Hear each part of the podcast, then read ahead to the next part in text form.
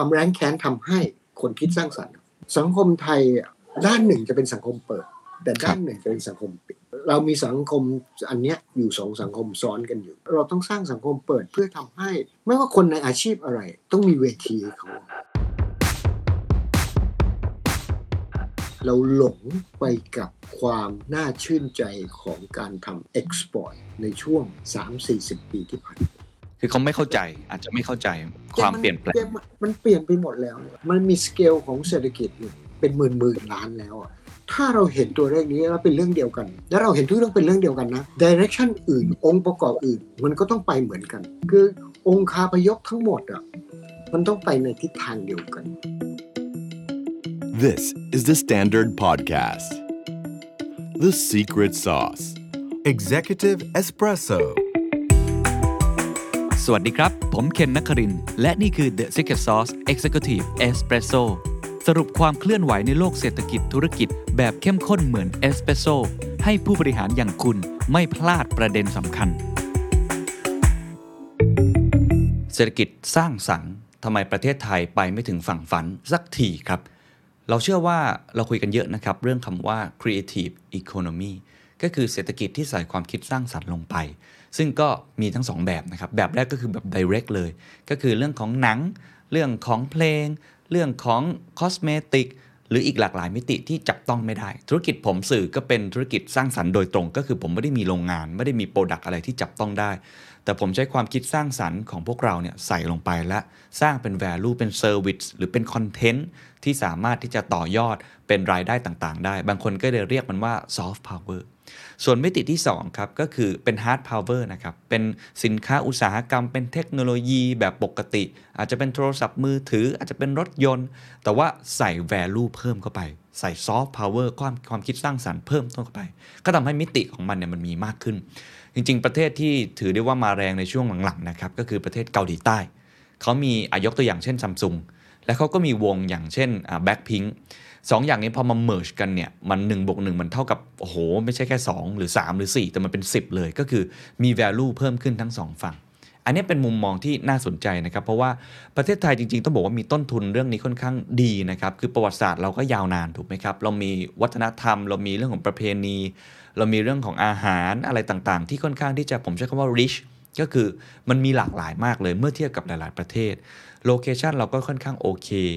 แต่เอ๊ะทำไมครับ เวลาเราพูดกันเรื่อง soft power เรื่องเศรษฐกิจสร้างสรรค์ประเทศไทยเนี่ยไม่ค่อยติดแรงพวกนี้เลย แล้วก็ยังไม่ค่อยประสบความสำเร็จเท่าที่ควรละกัน เห็นความพยายามอยู่นะครับ วันนี้ก็เลยอยากชวนคุยกับบุคคลที่เขาทำหน้าที่นี้โดยตรงเลยนะครับ นั่นก็คือคุณอภิสิทธิ์ไล่ศัตรูไกลครับผู้อำนวยการสำนักงานส่งเสริมเศรษฐกิจสร้างสรรค์นะครับหรือว่าบางคนรู้จักกันในชื่อ CEA ก็คือ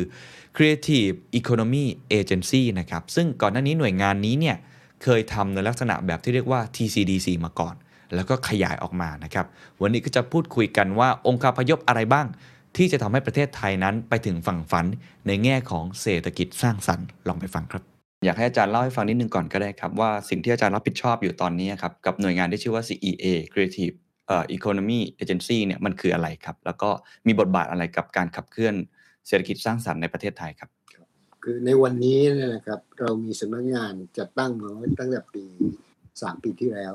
ชื่อสำนักงานส่งเสริมเศรษฐกิจสร้างสรรค์ ที่เราใช้ภาษาอังกฤษตัวย่อว่า CEA คือสำนักงานเนี้ยทำหน้าที่ก็คือดูแลภาพรวมของเศรษฐกิจสร้างสรรค์ทั้งหมดเลย ในทุกสาขาภารกิจเดิมก่อนแล้วกันนะครับทุกคน CA อาจจะดูฟังไม่คุ้นชื่อเลยครับ แต่ว่าถ้าเผื่อพอได้ยินว่า TCDC ทุกคนอาจจะดูคุ้นชื่อเอ่อเราขยายภารกิจเดิมของ TCDC เพราะแต่เดิมเนี่ยมันรับผิดชอบเฉพาะแค่วงการออกแบบ ซึ่งมันแค่เป็นพาร์ทเดียวของอุตสาหกรรมสร้างสรรค์ แต่พอย้ายมาเป็นเศรษฐกิจสร้างสรรค์เนี่ยมันก็จะมีสาขาอื่นๆ เช่นในภาพยนตร์ในเกมในแอนิเมชันในแฟชั่นในอะไรอีกอีกทุกๆสาขาเป็นภารกิจของสำนักงานก็คือการช่วยกันส่งเสริม ตั้งแต่เริ่มจากความรู้การจัดฝึกอบรมการให้ความรู้อย่างที่สองก็คือ เรียกมาฝึกอบรมกัน มาช่วยกันเติมความรู้ทำเอามาช่วยกันคัดลายมือทำให้สามารถลงไปในสนามแข่งขันได้ แล้วก็ไปทำให้ธุรกิจที่เขาอยู่ในอุตสาหกรรมสร้างสรรค์เนี่ยสามารถอยู่ในโลกอนาคตได้ แล้วที่เหลือก็คือเรื่องการทำเรื่องฐานข้อมูลเรื่องอะไรเพราะว่าเราก็คงไม่สามารถนั่งเทียนเอาได้ เราก็คงต้องอาศัยข้อมูลต่างๆ เพื่อที่จะในการวางแผนในเรื่องของอนาคต แล้วก็ทำนโยบายเสนอกับรัฐบาลในภาพใหญ่ อันนี้ก็เป็นภารกิจหลักของสำนักงาน ครับเพราะฉะนั้นต้องถามนะครับว่าเศรษฐกิจสร้างสรรค์ในมุมมองของอาจารย์เนี่ยมันมันคืออะไร แล้วก็หลังจากนี้โลกเราที่จะเดินหน้าต่อไปที่มันมีความเปลี่ยนแปลงค่อนข้างมาก เราจะต้องทำอย่างไรทำให้ตัวเองเนี่ยต่อสู้ได้ในในโลกยุคใหม่อะครับเศรษฐกิจสร้างสรรค์จะเป็น key factor ยังไงบ้างครับ มันคือการทำธุรกิจที่อยู่บนรากฐาน วิธีคิดที่มันเกิดมาจากพื้นฐานความรู้ก่อนเลยกันมันต้องมีความรู้นะครับ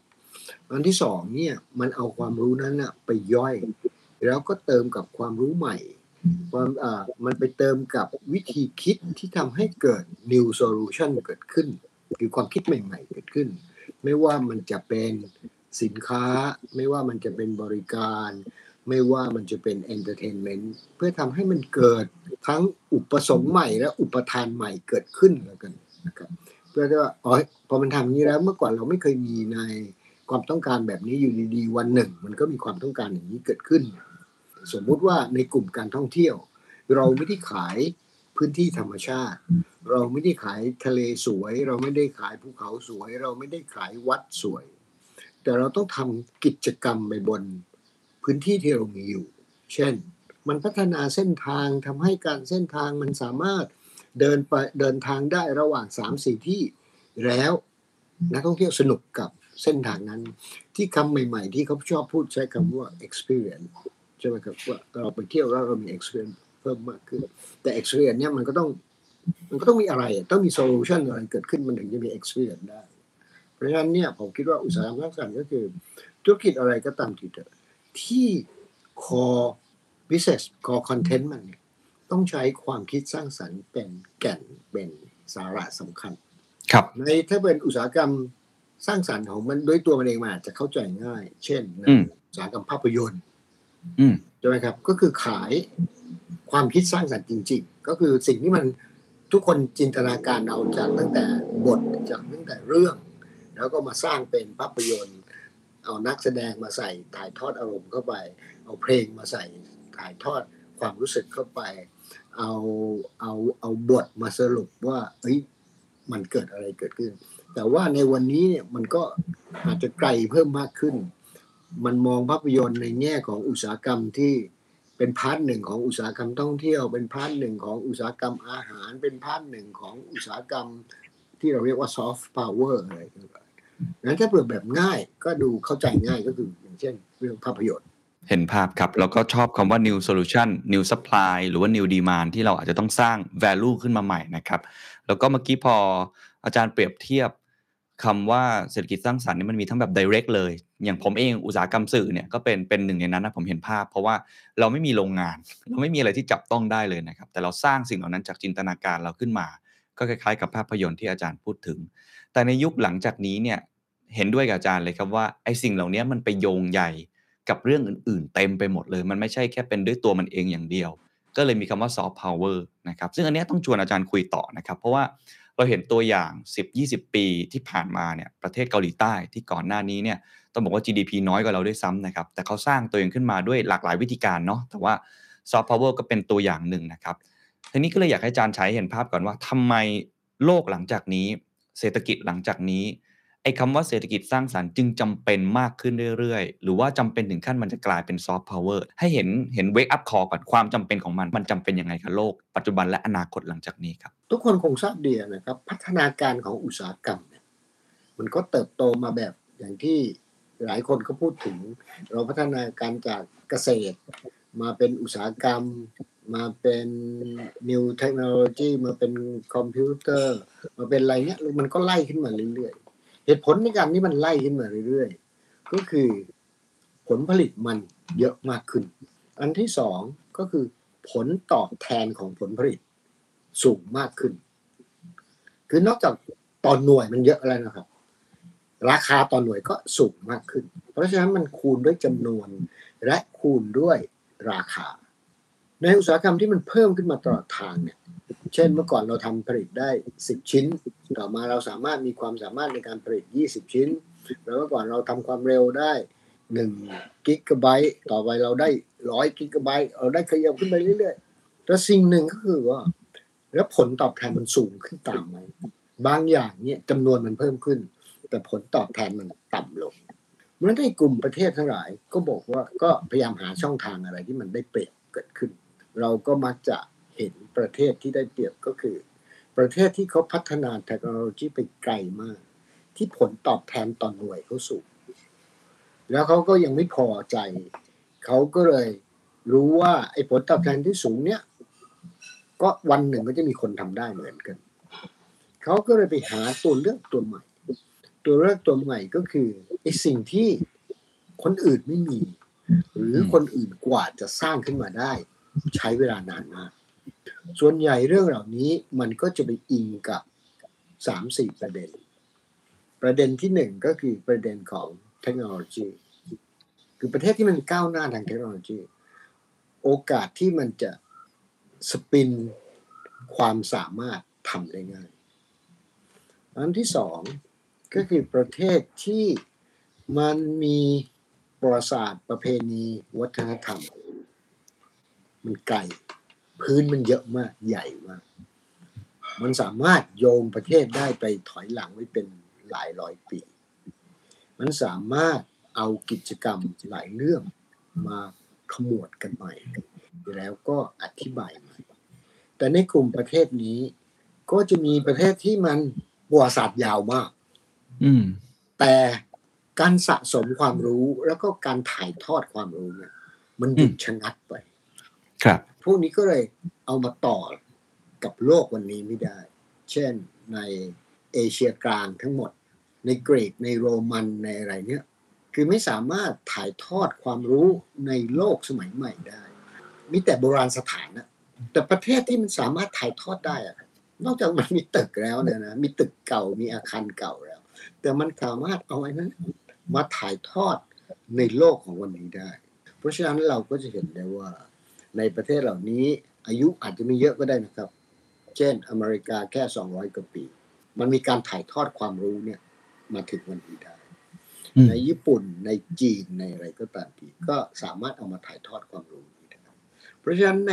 อย่าคิดว่ามันมีแค่ประวัติศาสตร์อย่างเดียวแล้วมันจะขายได้ซอฟต์พาวเวอร์มันไม่สามารถเพราะเพราะเพราะว่ามันถูกฝึกว่าคุณต้องมีการถ่ายทอดความรู้มาตลอดทาง อันที่สามนะครับผมคิดว่าสิ่งที่มันสำคัญใน กลุ่มประเทศที่มันสามารถทำซอฟต์พาวเวอร์ได้เนี่ยมันเป็นสังคมของโลกเปิดอืมเราต้องอยู่ในสังคมของโลกเปิดอะอืมโลกเปิดก็คือว่า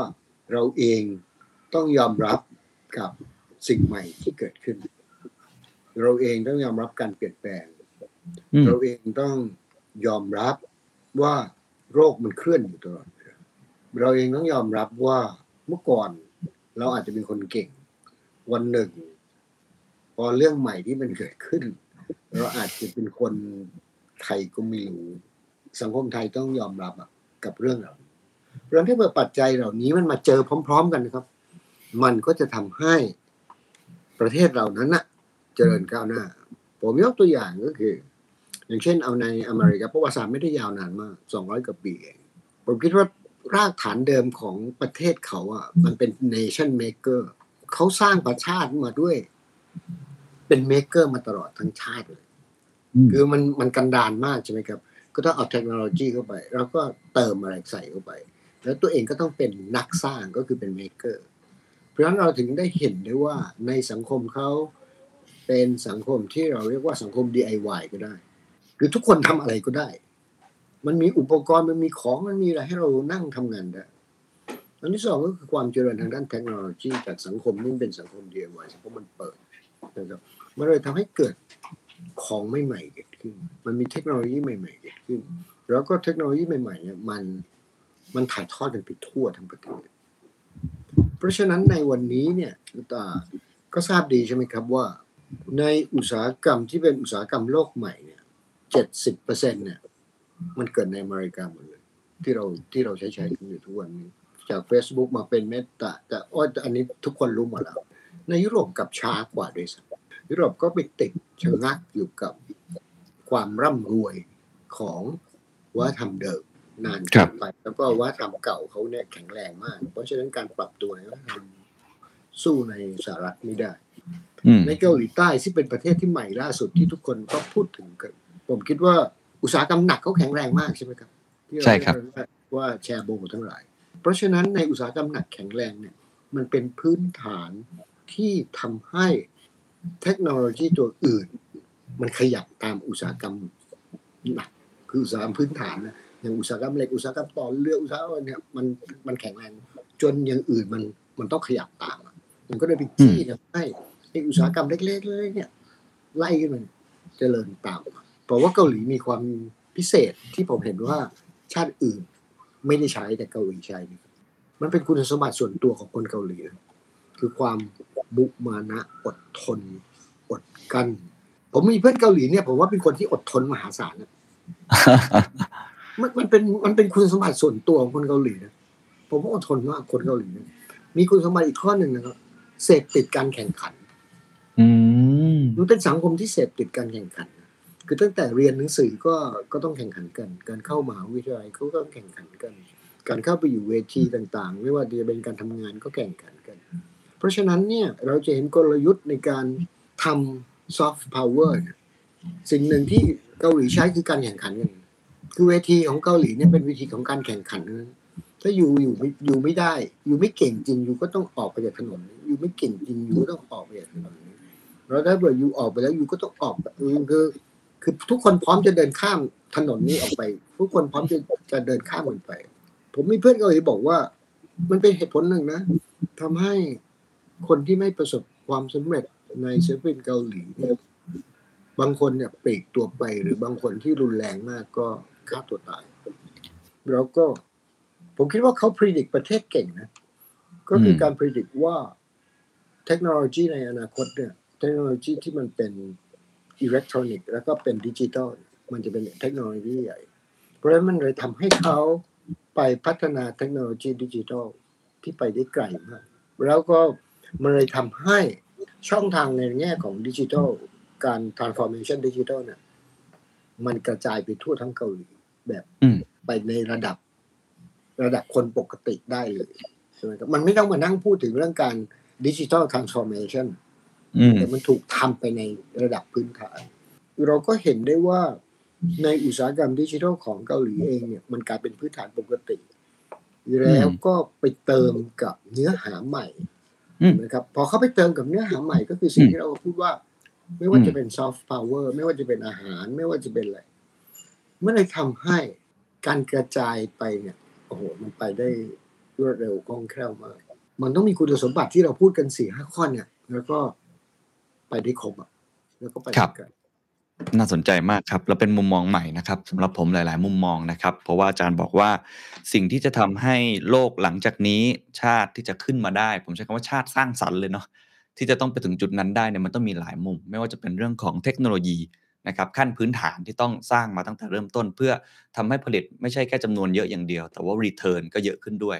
แต่หลังจากนั้นเนี่ยมันจะมี 3 4 ปัจจัย ไม่ว่าจะเป็น 1 เทคโนโลยี มีประวัติเรื่องของประวัติศาสตร์ หรือว่ามี culture ที่ rich หน่อย แต่มีแล้วถ้าเกิดไม่สะสมไม่ต่อยอดไม่เอามาเรียกได้ว่าถ่ายทอดความรู้มันก็ไม่เกิดผลประโยชน์เหมือนกัน หรือใครที่ทำได้เก่งอย่างสหรัฐอเมริกาก็ได้เปรียบไปนะครับ รวมทั้งอันที่สามที่อาจารย์บอกก็คือ ต้องเปิดนะโลกต้องต้องเปิดกับความเปลี่ยนแปลงที่เกิดขึ้นนะครับ ทีนี้ผมจะเข้าประเด็นแล้วครับ เพราะว่าน่าจะเป็นบทบาทของอาจารย์ด้วยในการทำหน้าที่ตรงนี้นะครับ ว่าเอ๊ะประเทศไทยเนี่ยจริง ๆ ถ้าฟังอยู่เนี่ย อาจจะแอบเข้าข้างตัวเองนิดหน่อยฮะอาจจะ bias นิดหน่อยจริงๆ culture ของเราผมว่าไม่แพ้ใคร rich มากๆ แล้วก็มีประวัติศาสตร์ที่ที่ยาวนานมากนะครับ ธรรมชาติสวยงามเอ่อ location ก็เป็น strategic location มาก ๆ เมื่อเทียบกับเกาหลีหรือหลายประเทศ ภัยพิบัติอะไรก็ไม่ได้มีมากนักนะครับ สภาพภูมิอากาศก็ค่อนข้างจะพูดง่ายๆคืออยู่สุขสบายระดับหนึ่ง ในน้ำมีปลาในนามีข้าว เทคโนโลยีก็ใน 30 ปีที่ผ่านมาจริง ๆ เราเราก็เป็นอันดับต้น ๆ ของโลกในแง่ของชิ้นส่วนยานยนต์ ของเรื่องยานยนต์ใช่ไหมครับ เราบอกเราเป็น Detroit of Asia หรือว่าในแง่อิเล็กทรอนิกส์บางประเภท เรื่องฮาร์ดดิสก์ hard drive อะไรเราก็เราก็ไม่แย่ เรื่องวัฒนธรรมซอฟต์พาวเวอร์เนี่ยจริงๆ ประเทศไทยก็เป็นประเทศที่ชอบความบันเทิงอยู่แล้วนะครับ ถ้าเราเห็นตอนนี้ขนาดเราไม่ได้มีการสนับสนุนอย่างจริงจังถึงขั้นนั้นฮะแต่ว่าซีรีส์วายเนี่ยโหมันไปตีตลาดโลกมหาศาลเลยใช่ไหมครับ อันเนี้ยเนี่ยผมพยายามลองฉายให้ทุกท่านที่ฟังอยู่ได้เห็นภาพว่าประเทศไทยก็มีมีของดีอยู่ นะฮะมีอะไรอยู่ของดีอยู่หลายอย่างมีต้นทุนหรืออยู่หลายอย่างเหมือนกัน แต่ว่าเราจะต่อยอดมันยังไง เราจะทำให้เราวางแผนตัวเองไปข้างหน้ายังไง กลยุทธ์ข้างหน้าควรจะเป็นอย่างไร อันนี้ต้องถามอาจารย์เลยครับว่าในฐานะที่คนที่ทำเรื่องนี้โดยตรงเนี่ยมองว่าเรามีอุปสรรคมีความท้าทายมีแผนการที่จะเดินหน้าต่อไปในโลกที่มันเปลี่ยนแบบเนี้ยยังไงบ้างครับ อันที่เราได้เปรียบอย่างเช่นโลเคชันผมคิดว่าโลเคชันเราดีมากในหลายบริษัทก็เลือกไทย เป็นที่ตั้งเนี่ยเพราะเนื่องจากว่า distributor ของไทยเนี่ยมัน location ดี หรือแม้กระทั่งจีนจะทำรถไฟความเร็วสูงเนี่ยก็มองไทยว่าเราก็เป็น distributor ตัวหนึ่งที่จะกระจายอะไรได้ได้ดีเราพัฒนาอุตสาหกรรม เมื่อตอนเริ่มต้นก็คือประมาณสักก่อนปี 2,500 ขึ้นมาหลังจากเนี้ยเริ่มต้นเราเริ่มมีแผนพัฒนาอุตสาหกรรมเราเนี้ยก็ช่วงช่วงตรงนั้นแต่สิ่งที่เราทำเนี่ย ตอนที่น้ำท่วมจำได้ใช่ไหมครับว่าฮาร์ดดิสก์อุปกรณ์อิเล็กทรอนิกส์ขาดตลาดโลก เพราะว่าโรงงานใหญ่อยู่ไทยก็ทำให้อ่าวงการคอมพิวเตอร์ก็ก็ก็กระเทือนพอสมควรแต่ก็เราก็เป็น OEM นะครับเขาก็เขียนแผนมาให้เราเสร็จเรียบร้อยเลยใช่ไหมว่าต้องผลิตยังไงต้องลงทุนยังไงบ้าง ใช้วัตถุดิบที่ไหนซื้อที่ไหนทำราคาที่ไหน เราเป็นดีทรอยต์ของเอเชีย เราก็มีแผนผลิตรถยนต์ที่เขา ให้มาครบแล้วอะเราก็เปิดโรงงานเกือบทุกประเภทที่มันมีแผนจัดการมาให้เราเรียบร้อย เพราะฉะนั้นสิ่งที่เราไม่ได้ทำต่อ ก็คือการต่อยอดไปกับแผนต่างๆเรานั้น ผมก็ไม่อยากว่าอุตสาหกรรมไทยนะแต่ก็ผมมีความรู้สึกว่าเราเสียเวลากับเราหลงไปกับความน่าชื่นใจของการทำ export ในช่วง 3-40 ปีที่ผ่านมา GDP เราโตเป็น double digit อยู่ระยะหนึ่งนะ นานมากครับเกือบเจ็ดใช่ครับปีแล้วแล้วเราก็โอ้โหดีใจมากเลยเราว่าเขาอย่าง แต่เราต่อยอดได้น้อยมาก ผมเทียบกับตัวอย่างของจีนแล้วกันครับถึงแม้ว่าสเกลประเทศมันจะยากมันห่างกันเยอะมากนะ แต่เมื่อ 30 ปีที่แล้วถ้าเราลองไปเปิดดูรูปภาพนะ รถยนต์จีนก็คงหน้าตาประหลาดๆนะแล้วก็อืมรถยนต์จีนก็ ก็ลอกรถยนต์ในยุโรปลอครักบรถยนต์อเมริกันลอกรถยนต์ญี่ปุ่นผมว่า95เปอร์เซ็นต์เลยอืมแต่วันนี้เนี่ยทำไมถึงจีนมีรถยนต์ ORA ใช่ไหมครับ อันใหม่ใช่ครัที่เป็นที่เป็นไฟฟ้า Great Wall Motor ครับ ใช่ครับใช่ไหม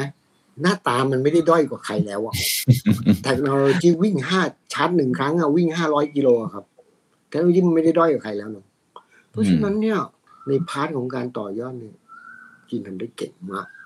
เราจำรถไฟฟ้าได้ใช่ไหมครับ ว่าจีนเนี่ยครับทำรถไฟฟ้าโดยการซื้อเทคโนโลยีของฝรั่งมาช่วงเวลาไม่กี่ปี ปัจจุบันจีนส่งออกรถไฟฟ้าใช่ไหมครับอืมหลังจากไม่นานวันนี้จีนสามารถทำทุกอย่างที่ในชาติตะวันตกทำแล้วจีนก็ทำแล้วก็จีนก็ทำได้ก้าวหน้าสายดิจิทัลจีนทำได้ไม่ได้ด้อยกว่าใครในโลก เพราะว่าทุกคนก็บอกว่า เผอวันนี้จีนน่าจะนำกว่าในสหรัฐแล้ว อย่างเช่น ควอนตัมเองจีนลงทุนหนักกว่า ผมฟังจากดรทิวที่เล่าให้ฟังว่าจีนลงทุนควอนตัมหนักที่สุดในโลกตอนนี้แล้วลองนั่งนึกภาพถ้าเผื่อเขา predict อีกสิบปีใช่ไหมครับ ก็ลองนั่งนึกภาพอีกสิบปีมันจะกลายเป็นอะไรเกิดขึ้นเพราะฉะนั้นสิ่งที่กลับมาประเทศไทยก็คือว่า เราไม่ได้ต่อยอดในอุตสาหกรรมได้ครบประเภทเพราะฉะนั้นผมเลยคิดว่าเราก็คงต้อง ต้องทวนเรื่องนี้ มันเป็นครับฐานสำคัญนะครับ ถ้าเราไม่ต่อยอดเราเราขยายอะไรบ้างประเด็นต่อมาก็คือประเด็นที่ผมเนี่ย คิดว่าสังคมไทยอะด้านหนึ่งจะเป็นสังคมเปิด แต่ด้านหนึ่งจะเป็นสังคมปิด เรามีสังคมอันเนี้ยอยู่สองสังคมซ้อนกันอยู่ เรามีอัตราการผู้นำที่เป็นผู้หญิงเนี่ย ไม่ว่าจะเป็นส่วนราชการหรือเอกชนนะครับ ในอัตราที่สูงมากนะครับ ในโลกเนี้ ใช่ใช่อยู่ครับในใช่อยู่ในแถวบนล่ะ ผมเชื่อว่าเราอยู่ในแถวบน เรามีบุคคลเพศที่สามที่มีชื่อเสียงอยู่ในวงการต่างๆ เยอะมาก แต่ในอีกฝั่งหนึ่งอืมในแง่กฎหมาย ที่มันถูกเปิดแบบเป็นทางการอะ มันไม่มีนะครับเรามีความได้เปรียบเสียเปรียบระหว่างผู้หญิงกับผู้ชายในแง่กฎหมายเนี่ยผมเชื่อว่าเรายังมีบางเลือกอยู่ เรายังมีความได้เปรียบเสียเปรียบกับเพศที่สามในแง่กฎหมายหลายเรื่อง เราไม่ยอมเปิดในแง่กฎหมายเขาอะอืมมันมีบทสองอันเนี่ย มันซ้อนกันอยู่ในในครับเพราะฉะนั้นเราต้องพยายามทำให้บทสองบทเนี่ย มันมาเจอกันให้ได้ เพื่อทำให้เราเป็นสังคมเปิดแล้วเราก็จะแสดงความคิดความสามารถ ความท้าทาย ความใหม่ ความอะไรได้เร็วมากยิ่งขึ้น ถ้าเผื่อเราไม่สามารถทำให้สังคมมันมีการท้าทาย เราไม่สามารถทำสังคมให้มันมีการประทะทางด้านความคิดสิ่งใหม่ ๆ มันจะโอกาสที่มันจะเกิดเนี่ย มันยากขึ้นผมคิดว่าเราต้องสร้างสังคมเปิดเพื่อทำให้ ไม่ว่าคนในอาชีพอะไร ต้องมีเวทีให้เขา ผมเป็นนักกีฬานะก็ต้องมีเวทีให้นักกีฬาคำว่าเวทีนักกีฬาคือมันต้องมีสถานที่ให้นักกีฬาได้เล่นได้ซ้อมได้อะไรอย่างเงี้ยผมอยากเป็นนักร้องก็มีพื้นที่มีเวทีมีอะไรให้ มันไม่ได้บอกว่ามีเวทีนะ มันต้องมีแบบลงไปในชั้นล่าง มีที่ฝึกซ้อม มีเครื่องมือดนตรีในราคาที่มันสามารถมัดเข้าเข้าถึงได้อืมพื้นที่ให้เขาได้เล่น มีพื้นที่ให้เขาอะไร เพราะฉะนั้นเราต้องเหมือนกับเปิดสังคมให้มันปะทะกันได้โอ้เป็นมุมมองที่ที่ผมว่าน่าสนใจมากนะครับ แล้วก็เซอร์ไพรส์ผมกับการพูดถึงเศรษฐกิจเชิงสร้างสรรค์กับเรื่องอุตสาหกรรม แต่มันไปเรื่องของเวทีในการปะทะทางความคิด ผมอยากจะถามอาจารย์ตรงนี้เพิ่มเติมครับ เท่าที่ผมฟังเมื่อกี้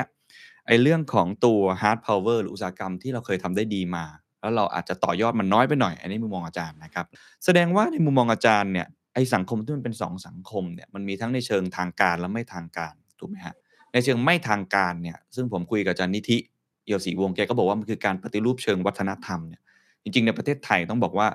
คือเราเปิดกว้างมาก คือแบบที่มันไม่ได้อยู่ในลายลักษณ์อักษรกฎหมายอะไรเนี่ย ค่อนข้างที่จะเปิดรับทุกเทคโนโลยีที่เข้ามาจะจีนจะสหรัฐจะเกาหลีเนี่ย คนไทยเนี่ยเป็น early adopter นะฮะ adopt เร็วมากๆ ใช่ไหมครับ แต่ในเชิงทางการเองเนี่ยในเชิงกฎหมายในเชิงมาตรการ หรือว่าในเชิงของ road map บางรูปแบบเนี่ยมันอาจจะไม่ค่อยเกิด ผมเลยอยากถามอาจารย์เพิ่มเติมครับว่า มันมีความสำคัญอย่างไร หรือจะทำอย่างไร ให้เราสามารถสร้างไอเวทีที่เกิดการปะทะความคิด แล้วมันเกิดสร้างสร้างสรรค์ขึ้นมาเป็นความคิดใหม่ ๆด้วยอะครับ มันจะทำยังไงให้มันเกิดสิ่งนี้ได้ ล็อกมันอยู่ตรงไหนอะที่จะทำให้เราปลดมันได้ครับ ผู้ใหญ่ผมคิดว่าเด็กเนี่ยเขาพยายามที่จะขอเวทีนะความหมายของเวทีผมก็คืออย่างเช่น สนามกีฬาอย่างเช่นที่เล่นเพลง อย่างเช่นที่เล่นสเก็ตบอร์ด อย่างเช่นที่เล่นเกม เราต้องมีความเข้าใจกับเรื่องบางเรื่อง ซึ่ง definition ของบางเรื่อง มันเปลี่ยนไปหมดแล้วนะครับ เช่นเกมผู้ปกครองมีความรู้สึกว่า เกมมันจะทำให้ลูกเสียเวลา เกมมันจะทำให้ลูก ไม่ตั้งใจเรียน เกมมันจะทำให้ลูกหมกบุ่นไปกับอะไรก็ไม่รู้ แต่จริงๆในวันนี้เนี่ยปลายทางของเกมเนี่ยนะครับ เช่น e-sport ที่เราดูอยู่เนี่ย ทุกวันเนี่ยที่เราฟังที่เราเนี่ย หลักมันเป็นหมื่นหมื่นล้านนะครับ อุตสาหกรรมใน e-sport อะคนที่แค่นั่งภาค e-sport อย่างเดียวอะ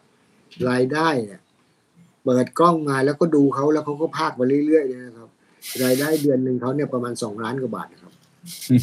แล้วก็อุตสาหกรรมเกมในวันนี้เนี่ย มันขยายพรมความรู้แต่เดิมเนี่ย เทคโนโลยีในแง่ของดิจิทัลมันไม่มันไม่ไปไกลมาก แต่ในวันนี้มันเป็นเป็นเทคโนโลยีที่มันไป คนที่เข้าไปลึกมากๆ ในกลุ่มเกมที่มันเป็นมันใช้เทคโนโลยีบล็อกเชนครับในการพวกสร้างเกมไฟล์สมัยใหม่เกมไฟล์พวกเกมไฟล์ทั้งหลายแล้วมันก็ทำแวลูทางด้านเศรษฐกิจเกิดขึ้น เพราะฉะนั้นมันก็เลยทำให้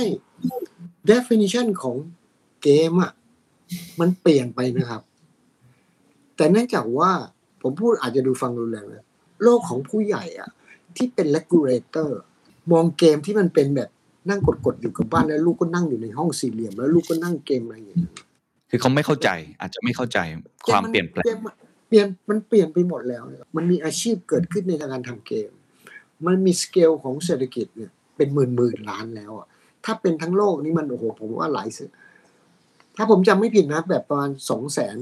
ล้าน US อะ mindset ของเอาแบบง่ายๆก่อนนะ คือผู้ใหญ่ แล้วก็คนที่ทำงานเป็น regulator มันต้องเข้าใจ definition ใหม่เกิดขึ้น ว่าอืมเราจะตรงไปด้วยอะไรได้ แต่ถ้าเผื่อเราบอกว่าโอ้อีสปอร์ตมันดีมากเลยนะ มันทำเงินสามสี่หมื่นล้านมันเอ่อเมืองไทยเริ่มมีคนที่จะทำมีเกมไทยที่ขึ้นไปอยู่ในเวทีโลกได้ ตอนนี้ผมเข้าใจว่าอยู่สามเกมที่ไปขายในตลาดโลกได้ ถ้าเราเห็นตัวเลขนี้แล้วเป็นเรื่องเดียวกัน แล้วเราเห็นทุกเรื่องเป็นเรื่องเดียวกันนะดิเรกชันอื่น องค์ประกอบอื่น มันก็ต้องไปเหมือนกัน เพราะฉะนั้นครับคนที่ทำ regulation ก็ต้องปล่อยเอ้ยเรื่องนี้เราต้องขยายนะ เรื่องนี้เราต้องยอมให้ทำเรื่องนี้เกิดขึ้น เรื่องนี้เราต้องให้มันมีความรู้ เช่นการทำ coding เด็กก็ต้องต้องเรียน coding เพิ่มมากขึ้นอะไรอย่างเงี้ยมันก็ต้องขยับไปทุกคือองค์คาพยพทั้งหมดอะมันต้องไปในทิศทางเดียวกัน แต่ถ้าอืมเกิดเห็นองภาพค์คาพยพทั้งหมดมันไม่ไปในทิศทางเดียวกันนะครับ แล้วก็บอกว่าโอ้เราจะสนับสนุนอุตสาหกรรมเกมแต่ องค์คาพยพอื่นมันไม่ไปอะครับ มันก็ไปไม่รอดหรือเราจะสนับสนุนอุตสาหกรรมภาพยนตร์ ทุกคนก็บอกนะครับคนไทยก็เก่งภาพยนตร์คนไทยก็เอ่ออะไรผู้กำกับก็มีฝีมือคนนู้นก็มีฝีมือคนนี้ก็มีฝีมือนะครับ เราถ่ายทำหนังโฆษณาได้เป็นอันดับต้นๆของโลกนะครับ รางวัลที่เราได้มา แต่ทำไมภาพยนตร์ไทยเราถึงไปไม่ไกล อืมเพราะเนื่องจากว่าไอ้องค์คาพยพที่เหลือ มันไม่ไปพร้อมกัน มันจำเป็นที่จะต้องไปพร้อมกัน ในเกาหลีเนี่ยองค์คาพยพมันไปพร้อมกัน อืมเลกูเลเตอร์เขาไปพร้อมกัน อืมใช่ แล้วก็เขาใช้เวลาเนี่ยนะครับอย่างในเกาหลีเองเนี่ย เท่าที่ผมติดตามเนี่ยเขาใช้เวลาไม่ต่ำกว่าเกือบยี่สิบปีสิบกว่าปี เกือบยี่สิบปีนะครับค่อยๆพัฒนาค่อยๆพัฒนาค่อยๆสร้างค่อยๆสร้างเนี่ยจนเราเห็นผลในวันนี้เกิดขึ้น เขาแก้ปัญหาในระดับขนาดที่ ผมเคยถามเจ้าของบริษัท ชื่อ SM ที่เป็นที่เป็น entertainment ใหญ่อันหนึ่งใช่ครับผมถามตัวเจ้าของเลยนะอืมว่า you เนี่ยประสบความสำเร็จได้เนี่ย สิ่งหนึ่งนะที่เขาบอกแล้วผมเนี่ยนึกไม่ถึงเลยแต่เดิม entertainment ก็คือร้องเพลงใช่ไหมครับ ก็ต้องเสียงดีต้องรูปร่างดีต้องอะไรดีต้องอะไรก็ต้องคือเฉลี่ยแล้วมันต้องดีไปหมดทุกเรื่องเขาบอกว่าเขาจะปั้นนักร้องเกาหลีไปร้องในยุโรปเนี่ย ไปร้องเพลงภาษาอังกฤษเนี่ย ถ้าร้องเพลงเกาหลี เชื่อว่าคนยุโรปจะยอมฟังไหม เขาบอกยากเพราะฉะนั้นก็ต้องร้องเพลงภาษาอังกฤษใช่ไหมแล้วเขาจะแข่งกับนักร้องในยุโรปในอเมริกาในอังกฤษได้ไหมในภาษาอังกฤษเขาบอกเขาแข่งเพราะฉะนั้นสิ่งที่เขาทำนะครับเขาแก้ปัญหาโดยการเปลี่ยนภาษาร้อง สังเกตเนื้อในเพลงของภาษาเพลงเกาหลีมันจะมีท่อนฮุกท่อนอะไรเนี่ยเป็นภาษาอังกฤษ ใช่ถูกครับเพราะฉะนั้ถูนกมันคจะรับมันจะพูดภาษาอังกฤษสั้นมากนะครับช่อนแรปท่อนฮุกนิดหน่อยพอเออเอาเอาแค่นั้นนิดเดียวเองแต่สิ่งที่ทำก็คือ เขาเปลี่ยนภาษาใหม่อีกภาษาหนึ่งก็คือภาษาเต้นอ๋อสากลเลยเออเออเขาบอกว่าเขาเนี่ยก็ต้องไปหาอยู่ตั้งนานนะแล้วเขาท้ายสุดเขาสรุปว่า ภาษาเต้นเนี่ยมันจะเป็นภาษาที่ทุกคนเข้าใจได้ในโลกนี้โอ้เพราะฉะสุนั้ดนยอดเขาเลยเอาเวลาทั้งหมดเนี่ย ไปพัฒนาภาษาเต้นอืมก็คือตั้งแต่อยู่ตื่นนอนอยู่พักผ่อนอยู่กินข้าวอยู่ออกกำลังกายอยู่มาเข้าห้องซ้อม อยู่มาเข้า ฉากมาเข้าอะไรเนี้ยสิบชั่วโมงสำหรับการฝึกเนี่ยเขาบอกว่าครึ่งหนึ่งเนี่ยมันเป็นภาษาเต้น ก็คือทำภาษาเต้นภาษาใหม่เขาบอกเป็นเหมือนกับเขา create ภาษาใหม่เกิดขึ้นครับครับ เพราะฉะนั้น entertainment ของเกาหลี มันก็เลยกลายเป็นท่าที่ออกมาเป็นภาษาเต้น แล้วก็ภาษาเต้นเนี่ย มันไม่ได้เป็นภาษาของนักร้องคนนั้นคนเดียว แต่มันเป็นภาษาของการประสานเสียง คล้ายๆ การประสานเสียงของคนที่เข้ามาควบอยู่ในเวทีพร้อมกันฮะโอ้คิดน่ะเยอะมากนะออเป็นกลยุทธ์ผมก็เลยอดเเพราะฉะนั้นเนี่ยผมคิดว่าองค์คาพยพที่เขาทำทั้งหมดอืมมันเดินไปในดิเรกชันที่เราเห็นอันนี้กลับครับมาประเทศไทยแล้วองค์คาพยพเรามันเป็นยังไง ผมคิดว่าก็ไมเซ็ตของสิ่งที่คนที่จะทำอะก็ต้องปรับนะ เราไม่สามารถดันซีรีส์วายไปจะให้สุดทางได้หรอกครับ ถ้าเราอืมไม่เปิดเวทีบางเวทีให้เขา ผมแม้กระทั่งเวทีทางกฎหมาย ผมคิดว่าเราก็ต้องเปิดให้เขาเพื่อทำให้เขามีตัวตนในแง่ของกฎหมาย แล้วมันก็จะทำให้เขามีสิทธิอะไรเพิ่มขึ้น เขาก็จะทำอะไรได้บนความภาคภูมิใจในสิ่งที่เขาประสบความสำเร็จในความครับสามารถของเขาจริงๆก็เป็นหน้าที่ผมผมเนี่ยบ่นเหมือนบ่นเนาะแต่ก็เป็นหน้าที่ผมนะเพราะผมก็เป็นหน่วยงานรัฐอันหนึ่ง ใช่ครับต้อง ช่วยในการทำให้มันเกิดช่องทางเหล่านี้ให้มันใหญ่อืมขึ้นใหญ่ขึ้นใหญ่ขึ้นใหญ่ขึ้น ครับเพื่อทำเนี่ยแหละครับให้ที่อยากเขาคำถามคำถามสุดท้ายที่อยากจะถามเลยครับ เพราะว่าพอเราคุยกันถึงตรงเนี้ยผมเห็นโจทย์แล้วว่าก็คือองค์คาพยพทั้งหมดมันต้องดันไปพร้อมกัน คือ เราได้ยินภาครัฐพูดค่อนข้างเยอะนะครับ ว่าเราอยากจะสนับสนุนเรื่องภาพยนตร์ เราอยากจะสนับสนุนเรื่องอาหาร เราอยากจะสนับสนุนเรื่องมวยไทย เราอยากจะสนับสนุนเรื่องแฟชั่น เราอยากจะสนับสนุนเรื่องเกม ทุกอย่างเลยที่พูดมาเนี่ย แต่พอมันทำจริง execution จริงเนี่ย ผมเอาพูดตามตรง ผมก็เห็นแต่ฝั่งเอกชนที่ที่ดันไปอยู่ฝั่งเดียวค่อนข้างเยอะ แต่ภาครัฐเนี่ยผมไม่ค่อยเห็น ทีนี้ก็เลยในฐานะที่ได้คุยกับกับอาจารย์เลยเนี่ยที่ทำด้านนี้โดยตรงนะครับว่าก็ CEA ซึ่งเป็นหนึ่งในองค์คาพยพแล้วกันไม่ใช่ทั้งหมดนะฮะแต่ว่ามีบทบาทสำคัญอย่างยิ่งมี ผมใช้คำว่ามีอำนาจมี power บางอย่างที่เปิดช่องได้ทำอะไรต่างๆ ได้เนี่ย หลังจากนี้จะทำอะไรบ้างครับ และจะเชิญชวนคนที่ทำงานด้านนี้ เอกชนก็ได้ หรือว่าจะเป็นคนที่เกี่ยวข้องก็ได้เนี่ย ให้มาช่วยกันสร้างให้ประเทศไทยเป็นชาติสร้างสรรค์ในหลาย ๆ มิติยังไงบ้างครับสโคปแรกก่อนแล้วกันนะครับคือสโคปของตัว CEA เองเราอาจจะโชคดีหน่อยก็คือตอนที่ตั้งแต่เราเริ่มเป็น TCDC แล้วก็ขึ้นมาเป็น CEA เนี่ยว่าทำของเราเนี่ยค่อนข้างเปิดกว้าง ในสำนักงาน แล้วเราทำงานคนอื่นก็ค่อนข้างที่จะขยับขยายให้มันเกิดความหลากหลายดังนั้นถ้าเกิดดูจากงานที่ทำมาทั้งหลายทั้งที่ผ่านมาแล้วกันครับ เราก็พยายามสร้างงานให้มันหลากหลายเพิ่มมากขึ้น สร้างเวทีใหม่ๆเกิดขึ้น เราพยายามที่จะเช่น อย่างเอาอย่างเงี้ยในช่วงโควิด เราพยายามที่จะสร้างแพลตฟอร์มขึ้นมาเพื่อให้เด็กที่เขาอยากแสดงออก มีห้องอัดเสียง มีที่แสดงที่เต้นที่ร้องห้องอัดเนี่ย เราพยายามสร้างจำลองห้องอัดอะไรขึ้นมา เพื่อให้เขาได้ได้มีที่ แล้วเราก็พยายามไปหาช่องไปใน YouTube ในไปในอะไรเพื่อทำให้เขามีมีพื้นที่มากเพิ่มมากขึ้น ผมก็พยายามอ่านดูนะว่ามีส่วนราชการไหนบ้างที่ทำบ้างที่เป็นหน่วยราชการแล้วกัน เช่นการทำ N เอ่อ NFT ผมคิดว่าออฟฟิศผมก็เป็นหนึ่งในออฟฟิศที่เปิด อบรม NFT ทดลองทำกันจริง ขายกันจริง ขายได้จริงอะไรอย่างเงี้ยก็ให้คนทั่วไปให้เด็กได้ได้ทดลอง แล้วก็เรื่องใหญ่ ๆ ก็คือเรื่องโครงสร้างที่มันเป็นแผนทั้งหลายในอุตสาหกรรมกลุ่มสร้างสรรค์เนี่ยเราก็พยายามทำแผนโครงสร้างให้มัน เพื่อให้มันโตด้วยตัวมันเอง อันที่สองก็คือมันไปเชื่อมต่อคนอื่นได้ เราเปิดเวทีใหม่ ๆ เกิดขึ้น เช่น ผมอาจจะเข้าข้างตัวเองก็ได้นะ เช่น เราไปย้ายไปอยู่ไปรษณีย์กลาง เราก็รู้สึกว่าพื้นที่ในแถวถนนเจริญกรุง ในแถวตลาดน้อยเนี่ยคึกคักมีไวเบรชันเพิ่มมากขึ้น ครับ แล้วพอเราไปพืชไปคุยกับเรื่องนี้กับในพื้นที่อื่น ๆ เช่น เราไปคุยกับเชียงใหม่เราไปคุยกับขอนแก่นตอนนี้เราขยายไปกับต่างจังหวัดหลายจังหวัดมาก แต่ละจังหวัดก็ดูค่อนข้างตอบรับเรื่องนี้ดีด้วยตื่นตัว คนพื้นที่ตื่นตัวคนพื้นที่อยากทำแล้วมันก็เลยทำให้มีพื้นที่ที่มันเป็นพื้นที่ทำนองแบบเนี้ย พื้นที่ด้านสร้างสรรค์เนี่ยผมคิดว่าเพิ่มมากขึ้นในในต่างจังหวัดครับแต่อันที่มันเกินกว่าภารกิจของ TC เนี่ยเราก็เป็นคนที่พยายามที่จะชงเรื่องนี้ผ่าน partner อื่น ๆ ที่เขามีมีคนทำอยู่แล้วบ้าง เช่น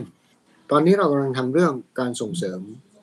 อุตสาหกรรมภาพยนตร์ การถ่ายทำภาพยนตร์ของต่างประเทศในเมืองไทยจริงๆก็มีหน่วยงานราชการอยู่ หลายหน่วยนะครับ ที่เขาก็ดูแลเรื่องเหล่านี้อยู่เช่นกรมการท่องเที่ยว เราก็พยายามทำงานร่วมมือด้วยกันเองหรือแม้กระทั่งรัฐบาลก็ให้ความสนใจ อย่างเช่นเราเคยมีความสามารถในการที่จะเชื้อเชิญ บริษัทถ่ายทำภาพยนตร์ต่างประเทศเนี่ยมาถ่ายทำในเมืองไทยเนี่ยสมัยก่อนเนี่ยเยอะมากครับดีมาก เนื่องจากคู่แข่งมันมีน้อยคนทำเรื่องนี้ในประเทศอื่นไม่เยอะมาก แต่วันนี้ มันถูกแข่งขันสูงมากอืมในออสเตรเลียในมีโรงถ่ายอยู่ในสเกลใหญ่ในนิวซีแลนด์เป็นโรงใหญ่เบ้อของในกลุ่มในฮอลลีวูดมาลงทุนในนิวซีแลนด์ในตุรกีในยุโรปตะวันออกเนี่ยกลายเป็น location ใหม่ของการถ่ายทำภาพยนตร์ เราเองเนี่ยเป็นคนที่พยายามจะชงเรื่องนี้ แล้วท้ายสุดตอนนี้ก็ดูไปได้ไกล ไปได้ไกลก็คือคือระดับรัฐบาลเนี่ย ท่านท่านนายกเองหรือหรือตัวท่านรองนายกท่านนายกเองเนี่ย ก็เห็นปัญหาแล้วบอกว่าก็คงต้องช่วยกัน เพื่อที่จะทำให้ มีคนลงมาถ่ายทำภาพยนตร์พวกนี้มากขึ้น ผมรู้สึกค่อนข้างดีกับเรื่องนี้ดีมากกับเรื่องนี้นะครับ ก็คือกฎระเบียบต่างๆ ที่มันเคยคิดว่าเป็นปัญหาเนี่ยมันถูกทุบแล้วก็แก้เลย เช่น ทราบใช่ไหมครับว่าถ้าเปิดเป็นดารา ใครก็ตามทีที่จะมาถ่ายทำประเทศไทยที่เป็นหนังภาพยนตร์นะครับ ต้องตรวจสุขภาพ ก็คือต้องตรวจซิฟิลิสหรือ gonorrhea โอ้เป็นข้อบัญญัติ เป็นกฎโอ้เพิ่งทราบ แล้วมันมีดาราคนไหนล่ะครับ ที่มันจะยอมให้ตรวจ Brad Pitt เคยปฏิเสธ เขาเป็นดาราใหญ่ใช่ไหมครับ มีอิทธิพลพอที่จะเลือก location ว่าเขาจะไปถ่ายประเทศนี้ประเทศนี้เขาไม่ไปถ่ายประเทศนี้เขาไม่ไป Brad Pitt เคยปฏิเสธเมืองไทยจากการที่จะต้องแสดง กรุ๊ปเลือดเรื่องแบบพื้นๆเลยนะครับมันพื้นแล้วตอนนี้ตอนนี้ตอนนี้กฎหมายเหล่านี้เพราะฉะนั้นกฎหมายยังมีอยู่อย่ย่างไหมเงี้ยครับท่านนายกบอกให้แก้เลยถ้าเปิดอย่างเงี้ยนะคือทุกคนทัวร์บอกว่าเรายังต้องตรวจซิฟิลิสอยู่เนี่ย